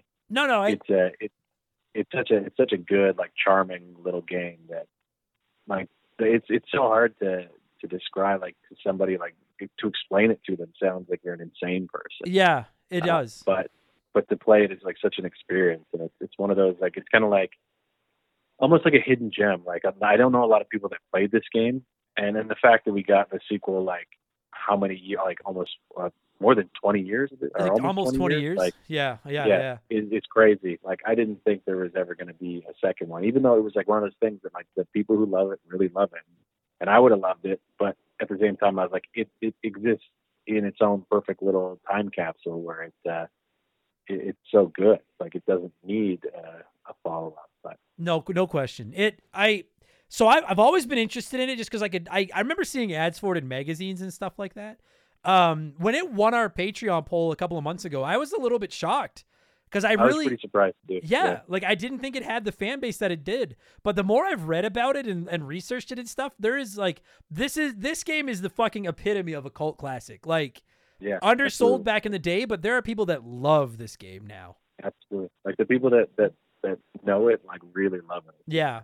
And uh and then the people that, that just have it, it's like people love it, but they haven't played it. It kind of feels like. totally. And I was really surprised when it came up. I was like, man, that's one of those games that I'm like, I would love for that to win, but there's no way. Like looking at the rest of the stuff, I'm like, I don't, I don't know of enough people who like this game or have ever even heard of it for this to win. And then when it did, I was pretty, pretty shocked. I was too. Yeah. Like if if those of you don't know, like this was on our Xbox uh Patreon poll, and I, if I'm not mistaken, this one came down to Psychonauts and Star Wars Battlefront 2, and I thought Star Wars yeah, would, when I saw that on there, I was like, for sure, like, there's no way it's beating out Battlefront. 2. No. like but just, just like, just any Star Wars game. I was like, there's gonna be way too many fans of, of any Star Wars game. Totally. I, I, I I was shocked as well, but I, I was pleasantly surprised. I think, you know, I, I, I say this on the show all the time, and it and I and I know it sounds like people are sick of hearing it, but I I really mean it. Some of these old games, and I this is an old game. It's 18 years old. It's an old game.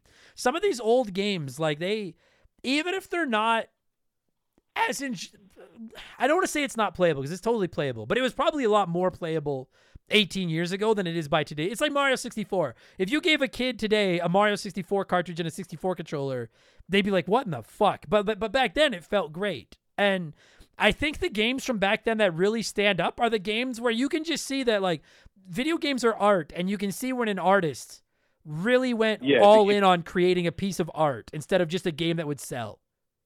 it, becomes like timeless in a sense. Like Yeah. you can like playing this game. I haven't played this game in a long time, and it it exists in the time frame of like I don't know what else was. I can't really think of what else was out at this time, but there's a there's a lot of stuff when you go from like in my experience the PlayStation to the PlayStation 2, where there are a lot of games, first person shooters, and and um, and platforms especially where they were trying to invent the perfect system for those games, perfect control scheme for those games. So some of them have some really weird, fucked up things where like, why would this be the button that I press to do that? Yeah. And this this game kind of exists in this time period where they've already figured it out and everything feels like it makes sense. Like nothing really feels out of place or weird. Uh, like all, all the buttons seem to correspond, like the attacking buttons and, and the jumping and everything. Um, they all seem to make sense. And so you play it and you go like, there's no learning curve to this game because you already understand how to play a, you know a free form sandbox Yeah. um, style game like this. Absolutely. Yeah, I agree with that. Um, fuck, what a what a what a cool. Like I said, it it it. It's not gonna make my list of like my favorite platformers of all time. Definitely one of the most creative games I've ever played. Definitely one of the funniest games I've ever played.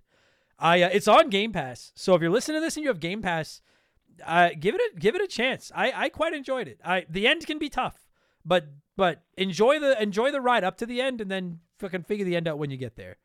Uh, This- this is one that it's it's fun that like you got to experience this for the first time where like we talked about before we started recording about how you've been watching a lot more movies and like cult classics and things that people are like blown away that you've never seen. Yeah, and and saying like oh I'm like I'm so excited you get to experience for the first time. This is one of those games that like if somebody listening hasn't played this game I hope that that us talking to about it it gets them to want to play it and look at it and, and give it a shot and experience this for the first time and hopefully they they fall in love with it because it is such a it's such a unique experience of a game that you may it might have been the same boat as you where they've they've heard about it or seen it but never actually took the jump into playing it and maybe even forgot about it completely but it might be one of those things that like oh fuck I can't believe I never played this game kind of thing it's so fun Yeah, absolutely. If I ever do uh if I ever decide to do an episode about like my favorite cult classic games, or I don't know if we've already done that. If we have another one, uh, I, I I can't see a way this doesn't make the list. Like I, Yeah. I'm a, I gotta play Psychonauts 2 now. Like I will play that. I'm I'm excited to try the sequel now. love to play it yeah. So, um, dude, we need to score this fucking thing. Um, I won't lie to you. I didn't think of it. I usually a scale comes to me as I'm playing or as I'm talking, and a scale didn't uh didn't come to me this way. So I mean, if we want to, we could. There's uh, I got a scale. Oh, good. Um, when you're playing the board game level, you collect all those snails, and I believe you collect 10, 10 snails, so you can do it out of ten snails. Perfect. That's fine. I, I was gonna be like, uh, it came out 18 years ago. We could do 18. That's a shit fucking scale. I like that. And and we haven't done a scale out of 10 in a long time. And I, sometimes 10 just makes sense. And I'm genuinely trying to convince some people to try this game. So I want to give you a scale that actually matters. So Patrick, you're the guest. On a scale of one to 10 snails, how many snails are you giving Psychonauts? I give uh, Psychonauts eight snails out of ten. It's a good score. Uh, yeah, it's bad radio, but I agree. A, uh, yeah, I'll give it a. I. I could hear an argument for like a seven because I really did get pissed off at the end, but You got you got pretty mad. You texted me about. It. I sure did. I was fucking livid, but I like Molly. Molly tried to go out for a pee and like would not come back in because I was getting so angry. And I'm like, buddy, I'm not mad at you. Like I'm not. You didn't do anything wrong. It's this fucking game. But no, I'll give it an Yeah. eight because the rest of the experience outshines Agreed. that last twenty percent, right? And I mean, realistically, that was the you know you gave it like twenty percent. The last twenty percent of the game was what's frustrating. agreed. So, Yeah. And go if, based on that, eight out ten makes sense. and if you happen to come by the stream where I was playing this and you were like, man, th- this looks like shit. It was the play level. Uh, I you know what I would just straight up tell somebody for the for the level where you have to do the stage plays. Um, unless you're gung ho on figuring it all yourself, just look up a walkthrough so you know what combinations to use to get the plays done. You could probably beat that level in like ten minutes if you just know what to do. Just just Yeah, get it out of the Yeah. way. And like I, and I. I'd remembered all the combinations, so it wasn't that uh, tough for me. But I, I remember playing for the first. Like I remember being frustrated going into it, being like, I don't want to do this one again. Yeah, it's not it's not it's not frustrating like the end of the game because the end of the game is frustrating because you can't get them to do what you want. This one is just honestly just not as fun as the rest of the game. And some of the other levels are so creative that yeah, it's just kind of lame. So, um, Patrick, fucking a, listen, buddy. The next time I have you on the show, I promise uh, to get you back in your comfort zone. We'll either talk the Game Boy or something scary. Oh, I love weird games too. So any, any weird games. We'll so. find another weird game. I love it. Psychonauts is fucking dope. Raz is the man too. I love that kid. We didn't show Yeah. Raz enough love. He's he's he's fucking he's sweet. He's a great character. Yeah, he sure is. Uh, Raz for Smash Brothers. Um, Patrick, good talking to you, buddy. Thanks for doing this, and because I'm certain you won't be on the show again in the next seven days. Uh, Merry Christmas and Happy New Year, and all the other good stuff that comes with that as well, buddy. Yeah, you too, man. Absolutely. And you know, thanks to all your uh, weird fans who picked this game. Uh, it's it's really cool to see something like this uh, get chosen in the poll like that. Absolutely, yeah. Shout out to all the voters. You did good. And for those of you that are like, where the, where the fuck is Battlefront 2? We'll get there someday, I promise. But uh, shout out to everyone that voted for Psychonauts. It was awesome.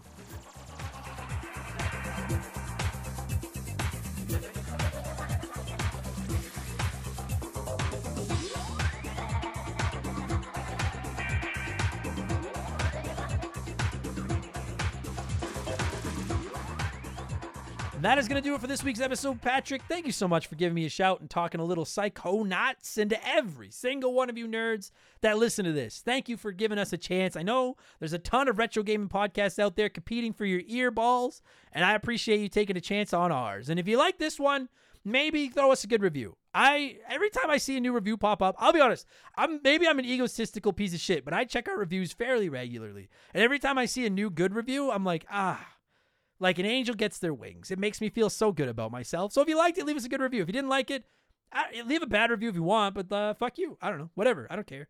Anyways, um, oh yeah, quickly shout out to all the patrons that voted for Psychonauts. I'm sure Star Wars Battlefront 2 is a great game, and I will play it eventually. Uh, much like Homer watching Fiddler on the Roof, I will eventually get there. But uh, I'm glad that Psychonauts won. Psychonauts was a lot of fun. Also, yo, if you are a Patreon, our final Patreon poll for 2023 is running right now. It's an RPG poll, it's a survivor poll. So every day a game with the fewest votes gets eliminated. We're down to six games right now. And I think this one's going to be a barn burner right through to the end. So get in there and place your votes every morning. Um, I don't know what I feel like playing. I, I, I feel like plugging. I'm on Twitch twitch.tv slash member the game. I'm on Cameo. Just go to Cameo, look for Adam Blank. They're fun. I like yelling at people for sucking at fantasy football and stuff. Uh, I have a P.O. box. You can find it at rememberthegamepodcast.com. Just send me something little. Just a letter, just a postcard. Let me know where you're listening. I'll write one back. We'll be friends. And I think that's good. I'm going to thank some Patreons and get the fuck out of here. Uh, we will be back next week with our final episode of 2023. And as I promised, I was going to get to Portal 2 before the calendar rolled over. And I'm sneaking it in with like three days to spare. Four days? What is Wednesday? What is next Wednesday? The 20th to the 27th. Four days. Uh, so we'll be covering Portal 2 next week, assuming nothing goes wrong. Uh, thanks for listening, everybody. Appreciate you. Have a great holiday. Merry Christmas and all that other good stuff or whatever we're supposed to say these days. I'm going to thank some patrons and leave. Cheers. So long. Goodbye. Remember, the game is brought to you by our Patreons. I could not puke up all the content I churn out every week without all of your support. The following people are at the senior executive vice president level or higher at patreon.com slash remember the game, and as such, I am contractually obligated to say their names as quickly as humanly possible. So a huge, huge thank you to Makeshift Mallow Magic Money, Joe Buck, Sharonic, Andre, Jeffrey Mathis, The Keegs, James Clark, Dave McGee, Dan of DNA Gaming, Slick Rick, Doug Dorn, Chris Fleury, Andrew Wright, Jordan, Fraser Burns, Lil Bunny Fufu 89, Angry Ticks, Dave Thompson, No One Cares, Scott Brooks, Aaron Lawson, Nathan Tremblay, A Town, Morgan, Zane Donovan, Ryan Kinchin, Mike Maloney, G9PSX, Mercury 869, Wolfgang Darren, Andy Hudson, Doogie, Wolf Magic 21, Johnny from Virginia, Squints, Titan 420, Zonko 504, Jeff Bergeron, Daniel, Tunable Power, John Woodruff, Randy Barrage, Just a Fish, Adam Blank still hasn't reviewed Super Paper Mario. What the fuck? Uh, the name cut off, so I don't even know what the rest of that says. There we go. I can expand. Oh, Super Paper Mario. Oh, for the record, I'm never reviewing. Uh, here's my review of Super Paper Mario. It stinks. That's the Wii one, right? I fucking hate that game. I'm sorry. I fucking hate that game. So I don't know if you're ever to get a review of that. I fucking hate that game. Uh, Holmes, Zach Shepard, Ballsack Teabagger, Frosty Feet 492, Triple Chugger 22, Elijah Burns. It's that nerd James, Madam Nudis Nudsich, DBXJ, Jameer Williams, Steve Dalk, Mizuru, Juris Dr. Mario, Tyler, Phil Lencher, Joe the Sandman, Eric James, Nick Amos, Mega Mav, Thomas Childs, Biddy, Laces Out Damn, Beaver Boy, Thomas Smith, Nicola, Leroy Westrich, Rush's Dog Walker, Stud Still Smash, Matt Babanu, Gabe, Dan Fusselman, Fuzzy99, Decoy Man, a dude named Adam, Wyatt the Surgeon who's not a surgeon Rowe, Blaine the Hoagie Man, Scary Terry, Storm Beagle, Archangel Otaku, Earl, Hagel Waffle, High Plains Drifter, K-Atch, Jimothy, Chris Williams, Oroku Saki's Gardener, Nicole Aldena, Cody Richardson, General Fury, Dem Boys on the Roof. I canceled my Netflix to afford this shout out. Max Lagroom, James Juan Francesco, John of the Adult Children Podcast, Franklin Badge, Jugs Ben, okay, Sam Carpenter, Donnie the Dude Walter, Nerdy Hybrid, The Fletchman, Colin Bollinger, Sleeper Hit, Squeak Nuts, Isaias, Timmy the Exuberant Turtle, Wimp 15. I still don't know how I'm supposed to say that. Christian Gabriel, Maverick Marty, Radioactive Man, Musty Beetle, Graham Kennedy, John M. Watkins, Timothy Sabrinsky, Beef Dingleberry, Hitchy Poo, Chevy 9211, Burt Macklin, Quiet Place Queen, Cam Nelly 23, Christopher Britt, Zamatos, Big the Cat, Maverick, Bobby Litton, Brandon DeZeba, Kia Pup, Wheel of Fish, AB Killin, Works for Me, Alexander Camps, Neil Cooper, Tom Houlihan, Ted Explosion, Ryan Perry, Alex R, Lucas Valadez, Itchy Nutsuru, Mr. Papa Giorgio, Just Car Prank, Solomon Soto, Rated X, Int, Darth Skywalter, Postman, WestGen, Nick Creature, Youngster TK, Adam Martinet, Mark McHugh still hasn't reviewed The Nightman Come, Kevin Monroe, Ke- Come, uh, Kevin Monroe can't destroy her. This MF, all wrapped up in a soft, warm flour tortilla. Beers of War, Because 19, Digital Dave, Marcus Mendoza, Lord Longrod von Hugendom the second, Roger Staubach's pool cleaner, Lucas Shaman, Shaman, Shaman, Lucas Shaman. Frosty Bear, Max Sandin, Sour Goatface, Alex Ramos, Faded Sufferance, Benjamin Atkins, Carbon Fiber Zombie, Chris Hill still hasn't finished Tears of the Kingdom, Mellow Yellow 8787, B Money, Hired Goons, who? It's OG, Tyler Bauer, Fallen Snow Kiku, The Supreme chose Chozorizo, E Man Trucker, Mark Sneed, Raging Irish, Atrio Wormwood, Shoeboxers, Tornado, Adam Blank still hasn't reviewed Mario Galaxy, Jay Callahan, Robier, Guy Who Does Things, Sabin, Brian Richmond, Blobby Robert, Rogers, Glue Scappin, Bula, Matt Zeus, Buy Me Bone Storm, or Go to Hell, Plow King, Cesar, Fill Up My Mouth with Farts, Liquor Like Luigi, Cody Thompson, Billy and the Cloneasaurus, Chaz Hammond, Elephant Calf, Scissor Fist, Big Daddy, Randall, Ryan, Whitcomb, Flinny123, Austin from Past the Present Player Podcast, Lord Stay Puff, Johnny Zubu 81, uh, AJ McKirji, Lotus, Philip Ramsey, Nothing Can Possibly Go Wrong, Alex McIntyre, S, Bearded Bastard, Adam Galaxy still hasn't reviewed Mario Blank, Eric Hopewell, Clockwork Orange, These Nuts, Testicle, David Schroeder, Theodore, Chicken Gizzards, Diablo Spartan, Justin Blair, Wilco, VOS Rager, Captain Steve, and the Cardigan Wearing Wrestler, and Adam's new personal assistant. That was pretty fucking good. I'm gonna go get another coffee, baby. Fired up. Uh, thanks, everybody. Merry Christmas. See you later.